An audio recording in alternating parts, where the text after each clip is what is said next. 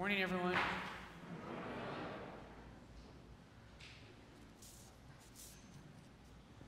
So good to be with you all.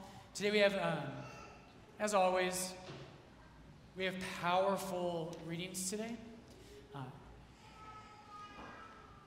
today's a day where I'm going to preach about something I didn't want to preach about.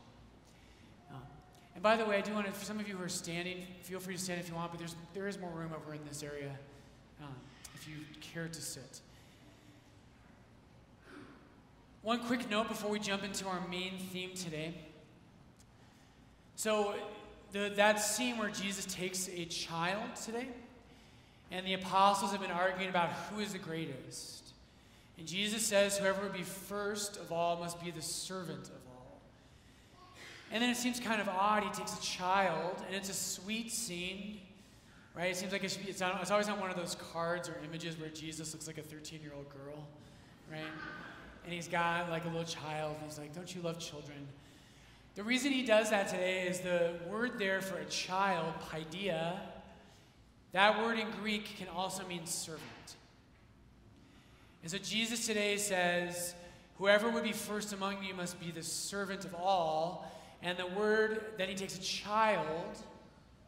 And in the Greek mind, in the Greek language, and in the ancient world, right? And today I was tempted. One thing I almost preached about today is abortion because of Texas's abortion law, right?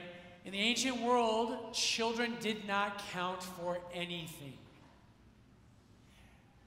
You and I, and our affection for children and our desire to protect them, is a Christian effect on the world. Someone was in my office three weeks ago who is coming back to his faith, and his study brought him back to Christianity. He was an atheist, and he was reading, and he discovered that all the things the modern world values that are of any worth anymore, they all come from Christianity.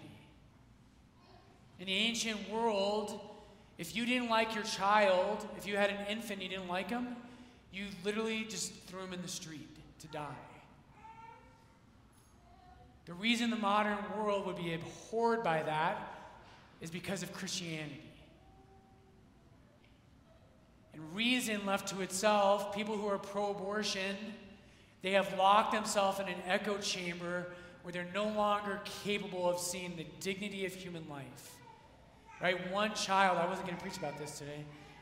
One child, the gospel teaches us, science teaches this as well. We know science has revealed all of this. But the gospel teaches that one human soul, one, is worth more than all of the created universe. One. Right? That's amazing. But that's why Jesus does that today with the children. It isn't just that he's being sweet and meek and mild. Jesus is making the point that you and I do not seek the first place, but we seek to serve. Okay, real homily today. Now that I've like made everybody feel really intense. When I was in college, I had a friend, and he was a friend in high school as well. And I forget if it was at the end of high school or the start of college, but he had a really nasty breakup with his girlfriend. And he didn't know how to deal with it. And so he dealt, he dealt with that issue in his life the way most young men do. He did it in a really immature way. And so what he did is he was a bit of a tech guy, and he went back into his computer and he found a way to use Photoshop in all of his old photos. And he photoshopped out every picture of his girlfriend in his photos, and he replaced it with his skis. He replaced her. Don't get any ideas, dudes. But he did it. So you'd see all these pictures of him with his arms around his like K2 skis. He's like such a Colorado guy. Uh. Today I want to talk to you about the way that you, you Photoshop out the cross of your life within your life. There are two religions. I really think, you know, you could frame this different ways, of course, and I don't mean to be um, dismissive of other great religious traditions. The greatest Christian heresy, in a certain sense, is the only option other than Christianity. Anybody want to venture a guess? What's the greatest Christian heresy of all? Of all the 2,000 years Christianity has existed, there's one heresy that is the greatest. Love it when you mumble. It's so cute. the greatest Christian heresy of all of our history is called Gnosticism. Gnosticism is already being fought in the New Testament. 1 Corinthians is a major attack against Gnosticism. 1 John is almost the entire theme of the whole letter in 1 John. And the reason Gnosticism is so dangerous is because it has so much truth in it.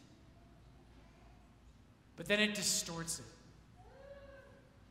So, Gnosticism, your Greek word of the day, everybody say gnosis. Gnosis is the Greek word for knowledge. And what Gnosticism is, Gnosticism is the belief that some kind of wisdom, knowledge, or polished kind of mysticism will save you. So, Gnosticism, right, is that belief that knowledge saves us.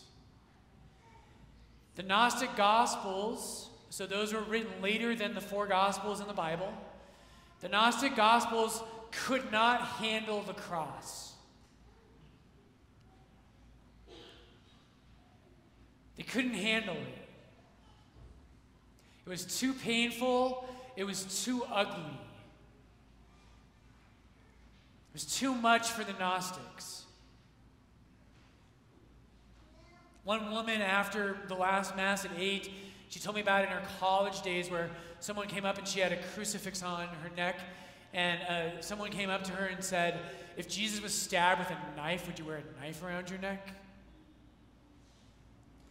By the way, our answer to that question should be yes, I would. The Gnostics could not handle the cross.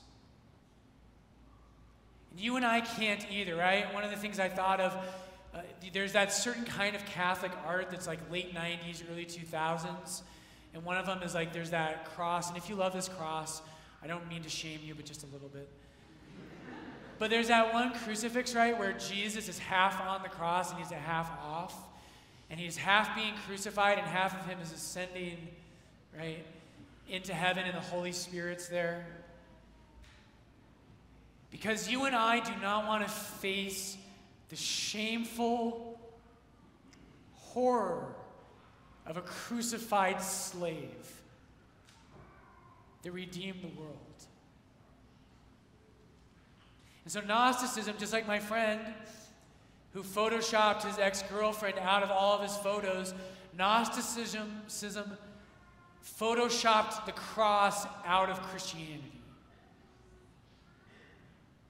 And if you read the Gnostic Gospels, which you shouldn't unless you know you have nothing better to read, which you don't, or you yes you do. Can't think today. You should not be reading those. But the, the Gnostic Gospels couldn't handle the cross. And so what they did is they removed it from Christianity.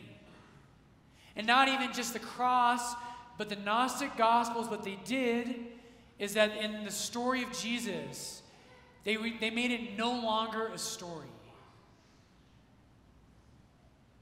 They made it simply a collection of wisdom sayings from Jesus. I've got good news for you today. But it's hard. You and I don't like to think about this, the cross. This week, is as I was praying about preaching, I didn't want to preach about the crucifixion. When I saw the readings, they were obviously about Jesus' cross. And I was like, maybe I can work in something else this week. You and I want to avoid it. Brothers and sisters, I have good news for you. Christianity is not a collection of wisdom, it is not a moral law, it is not good advice.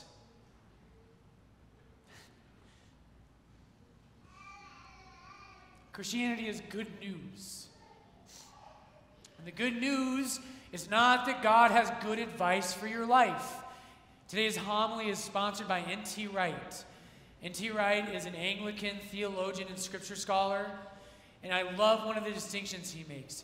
He says, Too often you and I turn Christianity into good advice. That's what the Gnostics did. Do you want to find happiness? Be disciplined. Don't get drunk. Don't sleep around. Learn how to be silent. Walk a certain way. All those things, by the way, are true, every one of them. But Christianity is not good advice from your parents. Christianity is good news. And the good news is that you were a slave. You had no hope, and neither did I. Satan in the New Testament and the Old, and if you just look around our world, Satan is the prince and the lord of this world, as Jesus calls him. Satan runs the show around here, folks. Until that happened.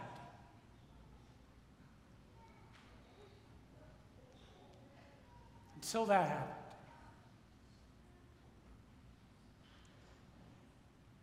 Jesus in the gospel today, what happens? We're in the middle of Mark's gospel. Jesus has told when Peter confesses, he says, You are the Christ. Right? And you think Jesus would say, Peter, you finally get it. That's such good news. Let's hang out. I will teach you on the mountaintop. Right? And we'll, we'll discover all the great wisdom and truths that God has to offer the world. He doesn't do that. Jesus turns to Peter and he tells him, I'm going to be crucified. I'm going to Jerusalem. I will suffer and die. I will offer my life for the world. We skipped the transfiguration because we'll have it later on in the year. But then, then they go up to the mountain, they have the transfiguration. And again today, Jesus tells the apostles he's on his way to Jerusalem to suffer and die. He does it a third time. We'll see that coming up in the Gospels. And here's what's amazing the Gnostic Gospels, it's just good advice. It's just wisdom and mystical knowledge that can save you. All four canonical Gospels Matthew, Mark, Luke, and John all four of them Jesus predicts his death on the cross three times in each.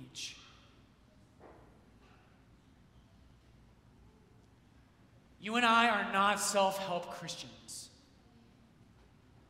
If you look on any, you go to Barnes and Noble today or get on Amazon, go get on the New York Times bestseller list and look at what's selling in Christian circles. It will be filled with Gnosticism. The five best ways for you to find joy in your life. The undeniable secrets of how the Holy Spirit wants to free you which is true. People come to me and they say, they want Christianity to be this. They want God just to answer their questions. Father Brian, I'm, I'm discerning. I don't know if I should go to Minnesota or stay in Denver. And I'm like, let's look at Mark chapter 13. Let's see what Mark 13 says. Father Brian, should I ask this girl out? I'm like, 1 Thessalonians 6. Duh. Answer's no, be celibate. That's actually 1 Corinthians 7, but that's another story. It's another homily. The Bible isn't that. The Bible is not wisdom. It does have wisdom, but it's not simply wisdom for your life.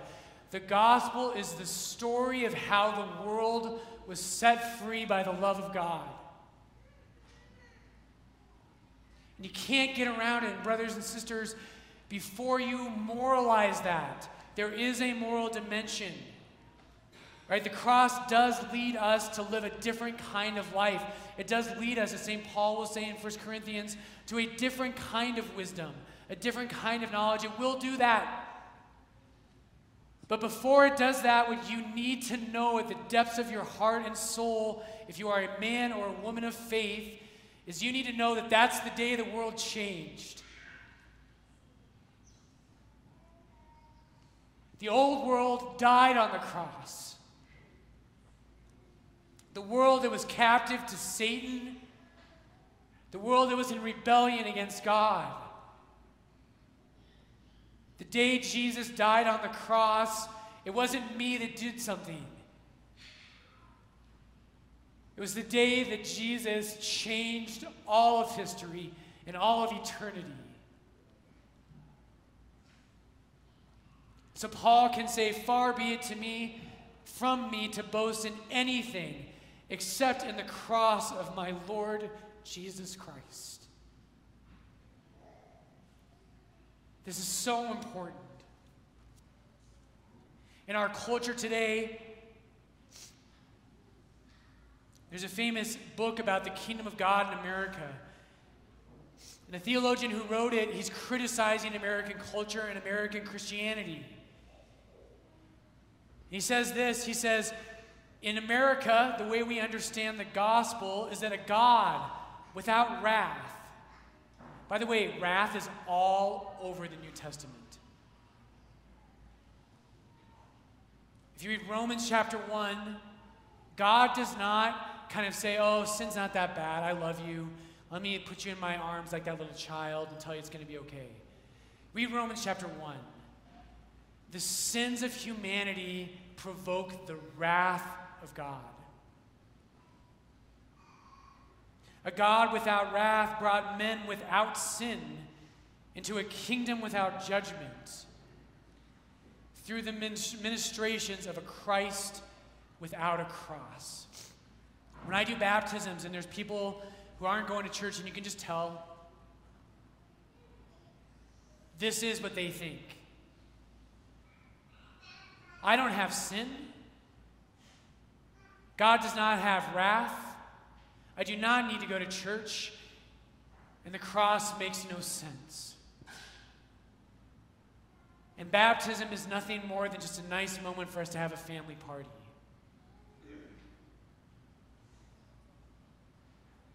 The day that Jesus died on the cross, the world changed. One last quote for you today. One of my favorite scholars, a guy named Richard Hays. He says the cross is the key to understanding reality in God's new age. You want to understand what the world really is? You cannot understand it unless you look at it through the cross. To, to enter the symbolic world of the gospel is to undergo a conversion of the imagination. You and I don't think the way the world thinks. The world that belonged to Satan. The world where all of us hated each other and we saw each other's gain as our loss. The world that was on its way to hell. We do not live in that world. The gospel is not good advice, it's good news. That world was destroyed on the cross. To see all values transformed by the foolish and weak death of Jesus on the cross. Brothers and sisters, as Jesus, as we walk through the Gospel of Mark, they're on their way to Jerusalem and they don't get it. And neither do you and I. Jesus, couldn't you have not died on the cross? Couldn't you just still be with us today? Couldn't my life be devoid of the cross? And as they walk, Jesus teaches them and he teaches us that the cross is necessary. It is the center of all things. Right? It is our joy, it is our hope, it is everything. When you go home today, I've said, I've said this before, but repetition is the mother of learning. If you do not have a crucifix in a prominent place in your home, that's a problem. If, your if your home is covered with art that is, you know, just part of the modern world like everybody else has, that's a problem. What you see in your home will teach you what life is about. In a prominent place in your home should be the cross of Jesus Christ.